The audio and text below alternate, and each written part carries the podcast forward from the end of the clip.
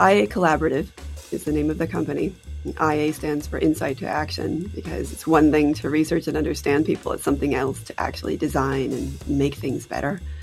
And collaborative's been in the name since day one, and it's served us well. Uh, we work so closely with our uh, our clients. Uh, we even call it dual tracking. So, for example, you have a project where you have a proposal, and the proposal is not only just what the project is, but it's also teaching everyone you're working with along the way how to design, how to uh, get close to the user experience. This is the Visible Voices podcast. I'm your host, Dr. Risa Lewis. Before we get started, here's a word about the L Word podcast. Doctors and Litigation, the L Word, is a self contained podcast curriculum that uses interviews and storytelling to give you the practical and psychological preparation required to survive and even thrive during and after medical malpractice litigation. Hi, listeners. Thank you so much for joining. Today I'm in conversation with designer Kathleen Brandenburg. She was an early pioneer and advocate for human centered design. She was actually one of the first to link design, business strategy, and innovation. In 2000, she co founded IA Collaborative, which is a global design and innovation consultancy based in Chicago. Fast Company has named her a Master of Design and one of the 50 most influential designers. She has a health design bent, interest, and in fact, she's the author of Design for Health, the beginning of a new dialogue between design and public health. Along those lines, she's been a Harvard visiting professor of design for social innovation. Let's get to the conversation where I'm really asking her about design, her approach to design, and why, well, all of us are designers. I read that you feel before you can execute the design, you've got to live with the design problem. And I'm wondering if you can explain to us what that means to you. Yes, you have to live the problem to design the solution. Um, so, what it means to me is that you want to get as close to the user experience as possible. You want to truly understand who it is you're designing for. And so, to do that, um, you need to think about research as creative. So, something we say around the office all the time is research is creative. Now, this this can be scary if you're someone who's used to a lot of numbers, or certainly in healthcare, you know, the idea of creativity in your research. Um, when you're thinking, God, you know, no, it's it's about controlled variables and ensuring that we're getting down to that that basic truth, and we need to be very specific. We can't possibly be thinking creatively about research. But the way that we think about creative research here is that it's all about um, really how close can you get to that user experience. So it's interesting. I um, years ago I was a I was asked to be a subject matter expert for our government, and um, this is the best way I can illustrate this. You know, when the when the uh, NSA uh, has their annual forum, which is comprised of the FBI, um, the uh, you know all of the different people that are involved in our national security, uh, and they're asking you to bring creativity and bring design as a subject matter expert um, this is challenging. In fact, I remember when I got the call because I was I had just been out running with athletes to design for one of our clients, and athletes they love to share with you. They're thrilled to share their workout. They want to, you know, come run with us. Uh, let's talk about, you know, let me let me brag and show off everything I can and tell you everything about my run. Um, our national security doesn't have that luxury. In fact, their end user is hiding out in caves their end users are terrorists. They're, you know, the Arab Spring. They are not at all interested in letting anyone get as close to them as possible. It's total opposite. So, how do you then talk to them about how you can get as close as possible to the user? And um, we do this all the time in design. We we um, we get really creative. What does it mean to be the user? How can you immerse yourself and really be in the shoes of that that person? I want to pivot now to some of your work in health design. Mm. And I want to start by asking what's it like to work with doctors and clinicians? Oh, well, what a question. What's it like to work with doctors and clinicians? I think that uh, one of the things that I really enjoy about working with uh, doctors and clinicians is how enthusiastic they are about what they do. So excited to share with us new things that they've created for themselves. And as a designer, again, we call these workarounds. This is gold. When a doctor shows us, well, here's, you know, here's how this is usually set up in, you know, in the OR, but here's what I do to make it work better for me. And they don't think of that necessarily as something innovative, but it's, it's always huge. It's huge because for, you know, for example, you'll have a doctor create a, a new way uh, for his team. And a lot of times the teams are people that they've never met before, complete strangers brought in, they've never met them. And they'll say, well, what I like to do is I like to immediately, you know, move these trays in this space to do this to get my flow better. And these are all these little things that they're designing for themselves all day long that can be replicated and supported if only somebody would, you know, pay attention to the patterns of those behaviors. So I, I really enjoy uh, listening to, and, and I, would love to ask the question of you. What have you designed? What, what has Risa created in the OR? I mean, you're an emergency medical physician, so I imagine there are things that you have created to make your job easier. What workarounds have you created? Thank you for the question. Uh, actually, as you were sharing uh, about what you've seen surgeons do in the operating room, I mean, that just goes back to all of us are designers, whether we realize it or not. And sometimes I uh, design without realizing what I've done. But we share a friend, Ellen Lupton, and I'll speak a little bit about you know the emergency room the emergency department i like to call it and you know the the built environment the disorganization the inefficiencies. And in, we were well into covid and uh, ppe was a hot topic. And actually the fact that there wasn't a lot of ppe available for all the healthcare clinicians that needed it. And i was talking about when i would go into a, a room of someone that was COVID under investigation or COVID positive, you know, there was the mask, there was the head covering, um, there was the N95 with a surgical mask over it, there was the gown. Now, these, you know, one stop shopping, one size fits all are never one size fits all. And what I would do to actually affix the gown is it was plastic. So rather than my head fitting through the hole, I would actually rip the circle that would form where you put your head through, apply the gown, and tie it in the back so then it would uh, fit my neck more snugly and more appropriately. And I was sharing that with Ellen, and she said, "Oh, that's a health design, you know, uh, a workaround." And I was like, "Yes, it is. Why, yes, it is."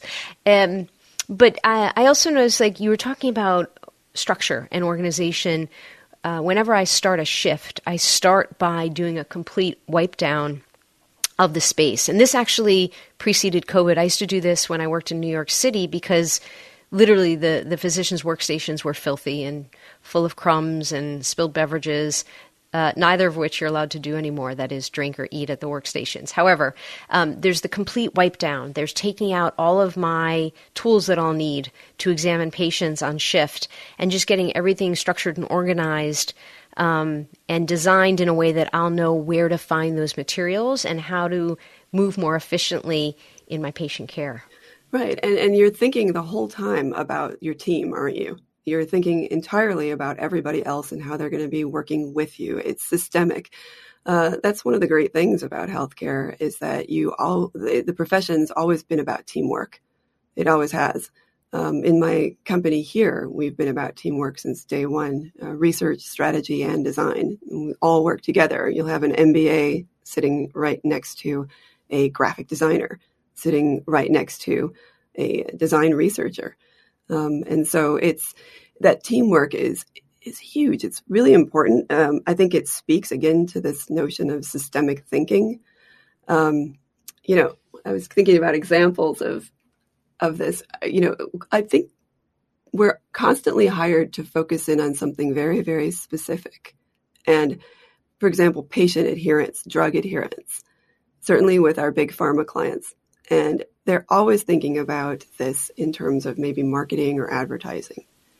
Um, go ahead. I've heard you speak about your jelly bean example, and that's like a perfect illustration. Can you share that with the audience?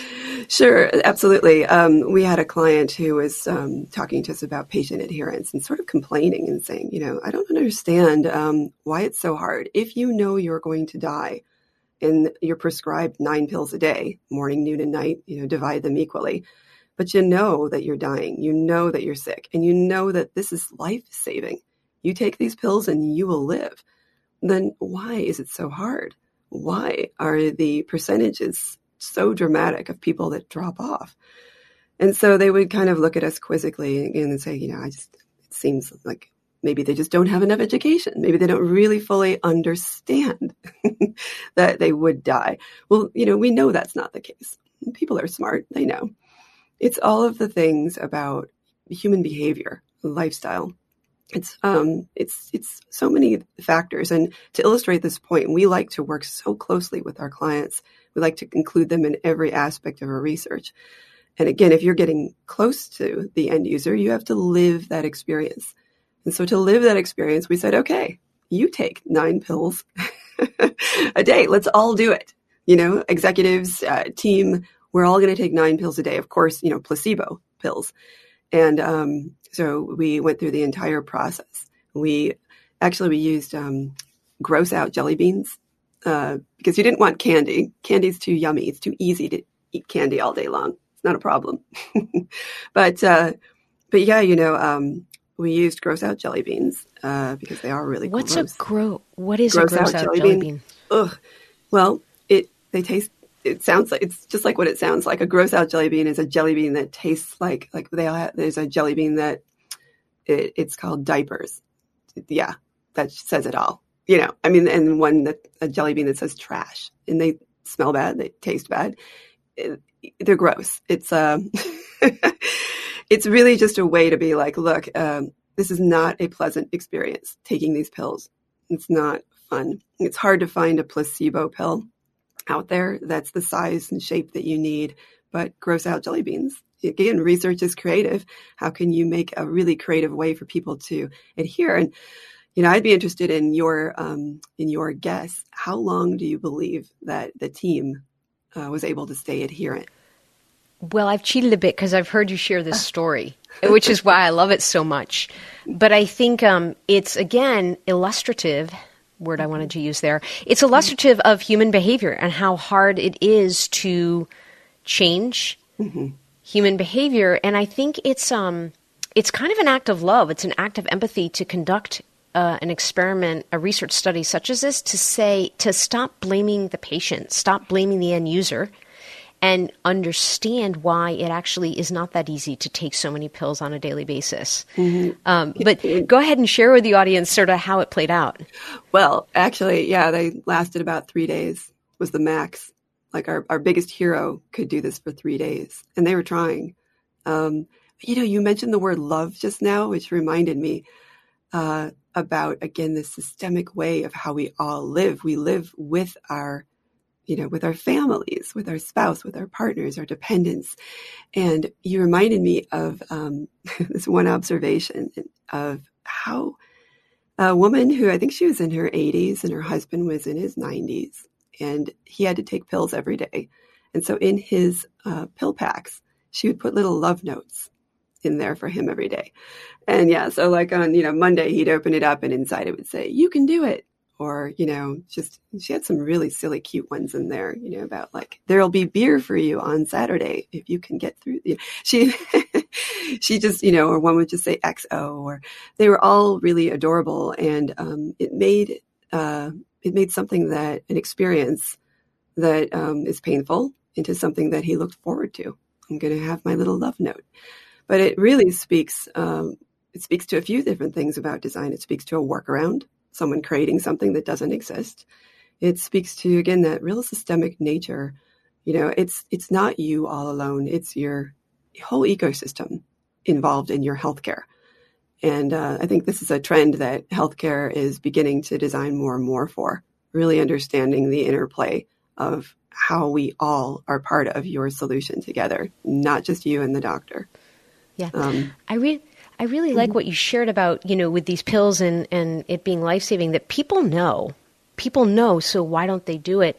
One of the uh, design challenges I've thought about ever since being a child, actually, speaking of, you know, things start in childhood, but certainly in med school, when I learned that nicotine, tobacco smoking contributes to almost every disease process out there. Like it may not cause every disease process, but it's a negative contributing factor to almost everything. Um, yet, people um, find it exquisitely difficult to quit smoking cigarettes. And, you know, um, everybody knows they should stop. Everybody says they try to stop, but they can't stop. And, you know, part of this is design human behavior oriented, but you know some of it is actually the true chemical drug dependency effects of nicotine. Um, but I'm wondering what your insights are on you know why people don't just why don't they just quit? Well, um, I think we need to look at consumerism for this answer. Uh, the consumerism of healthcare is very much on our radar uh, because we think so systemically. We see you know, people say, "Oh, you know, patients are people." Yes, we know this, but for design, what it really means is that we are always trying to create joy in our experiences, convenience in any experience um, if we can start tapping into that a little bit more, um, I think we're going to have a lot more success when it comes to trying to change behavior. Meaning that if we're uh, thinking about people as um, like uh, GPS, I think is a great example of convenience. You know, it used to be where if you wanted to get somewhere, you had to plot a, a map, a physical map, and unfold it and look for where you were going. Well, we've been using technology now to the place where you just pull out your phone and you immediately know where you're going. It's just so simple. We've made, we've gotten rid of that convenience challenge. And I think that that's a convenience is such a consumer word. And when it comes to something like smoking cessation, uh, instead of sort of shaking our finger at people and saying, you know, this is bad for you and just giving you more education, how do we make it convenient for them to quit? Have we thought about that in design? Have we thought about using things from the consumer world that nudge and get people to do what we need them to do um, and, and, and applied it that way. Yeah. You've been running your company, your consultancy for years. You founded it. And I wanted to ask what it's like being a woman in this space. Oh, a woman in consultancy. Uh, well, so yes, so 22 years ago, started this company, uh, and things were very different then um, 22 years. I sound like that. I sound like that um, that woman who's like, yeah, going uphill both ways to school. but things were very different. Um, I was 28 years old, and uh, as a woman, you know, single woman, uh, co-founding a company, walking into a room, it was pretty much only men for I would say the first five years of business. Anywhere I went, uh, I would see a woman occasionally who took my lunch order, but for the most part, it was really bleak when it came to women representation. Um, what I decided to do, and it might be an unpopular answer to a lot of listeners, but what I decided to do was yes, acknowledge it, um, be aware of it, but use it as an opportunity. I looked at it and thought to myself, this is how it is right now. I wanted to change. Um, I'm very proud that my company right now is 50% all women leadership. And uh, I think we're 64% female here at our company. So I'm proud of what I've created. But I made this choice uh, back then that if I'm going to be the giraffe walking into a room of elephants, well, that's an opportunity. You rather than be hung up on it and be really angry about that situation, I know I'm going to have attention simply by being different. Walking into the room, I'm going to be noticed and back then noticed and then pretty quickly dismissed because that's kind of how it was. But there's this place in between being noticed and dismissed where if you can, you, know, really uh, enjoy your difference, meaning take advantage of the fact that you're unique and then you have the floor. And so bring it. Uh, I think it's it's more about um, what you have to contribute than the perfect representation in the room. So yeah, that's I've, what I've seen, what I know of the design field is there are lots of women, many, many, many women. However, very few ascend to leadership, ascend to being partner at blank, partner at blank. Um, Paula Scher came on the podcast, and she was the first partner uh, at Pentagram. And we talked a bit about her journey. In fact, that's often talked about as her journey, even though I think she's like, enough already. Like, I'm a designer, stop focusing on this. But I think there's a reason we focus on this. And there's a reason I ask you this because m- industries, I think, are not so different from each other in terms of who uh, ascends and gets promoted to leadership, whose voices are heard, uh, whose are not. And so, you know, how do you take that into account when you're uh, training people, building people, and bringing them into your company? well, I love to acknowledge it. There was a project we were on um, maybe 10 years ago, uh, and I was in a room full of women at my office. I think there were maybe about seven of us. And um, you know, we were working on the project. Things were going great. And I, I paused and I stopped and I said, Hey, look around. There's, we're all women here. Seven of us. We're leading this initiative. Hey, isn't this cool? Just took a moment to acknowledge it. I think is really important. Uh, at our company, we actually have a, a, a, one of our focus areas is women, design for women, and uh, that is you know, when we began that uh, capability, I remember we would have these meetings, and what would happen is women would start telling our stories, you know, of, you know, uh, unequal pay and uh, harassment, and, and it. I, I basically said, you know what, I, I need to go back to my roots here of being 28 and starting this company we aren't going to spend a lot of if, if we need to be cathartic and we need to talk this way that's fine but what I really want to do is focus on action. What are we going to do? How do we move beyond uh, looking at this as such a negative thing? How do we change the conversation from talking about the word diversity today? Diversity, um, it's such a beautiful, awesome word, diversity. And yet there's a fear even in, in bringing it up. There's a fear in talking about it. We're all so afraid of saying the wrong thing.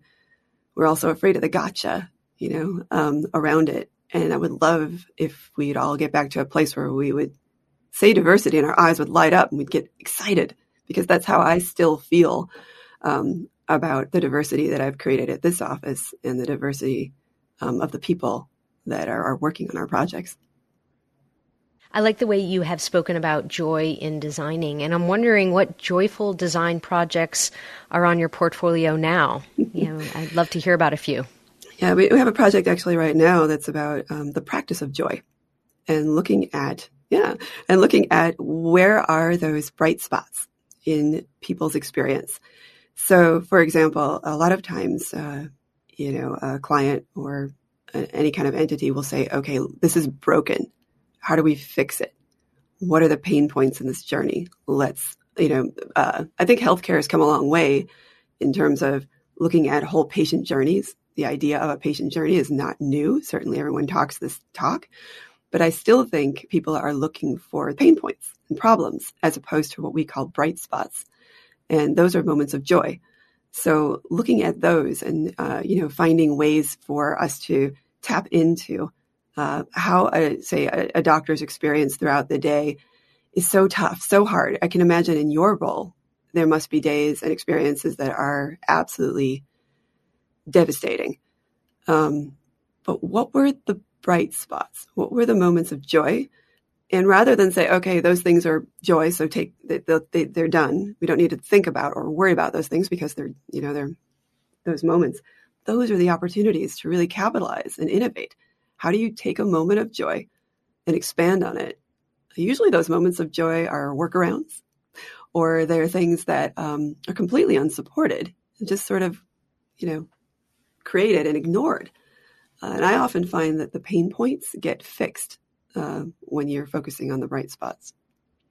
So, yeah, we have a project right now that's all about that, looking at joy. How do you bring more joy to practice?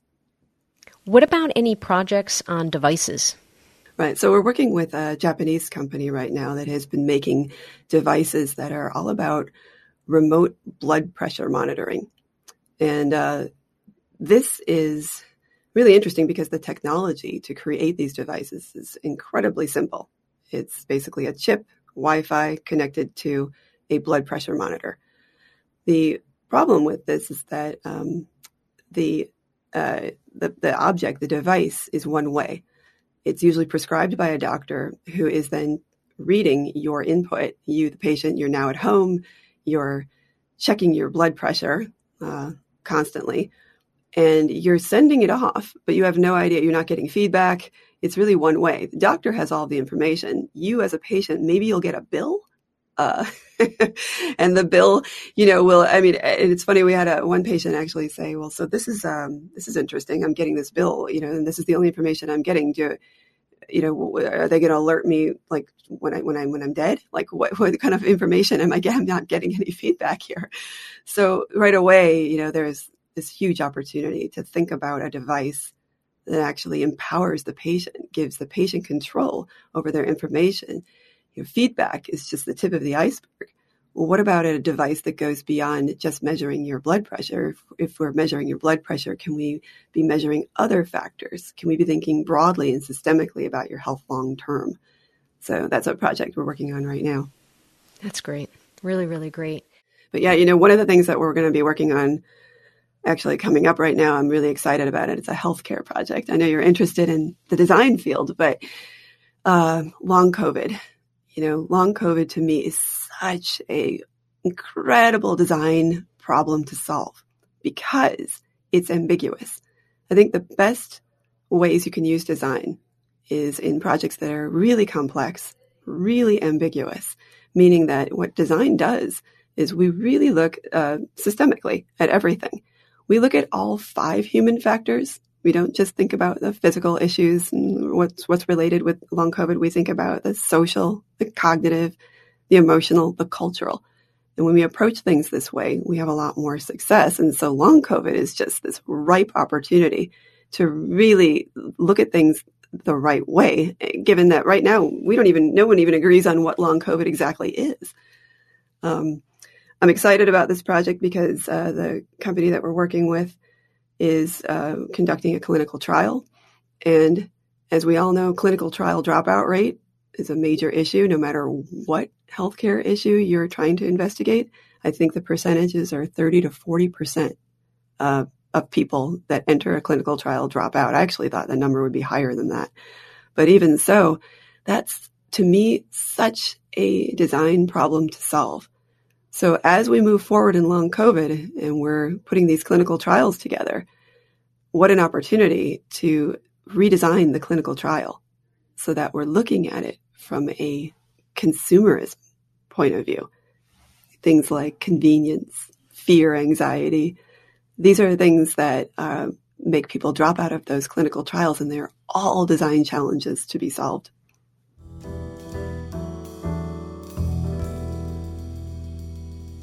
The RISA wrap up. There's something that Kathleen said that I really, really like that I want to highlight here.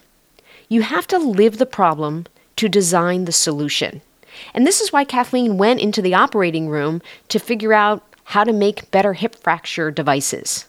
This is why Kathleen runs with athletes when she's trying to figure out better high performance devices for athletes. I really enjoyed this conversation. I really appreciated the time that Kathleen took to join me. And I want you to remember, audience, all of us are designers.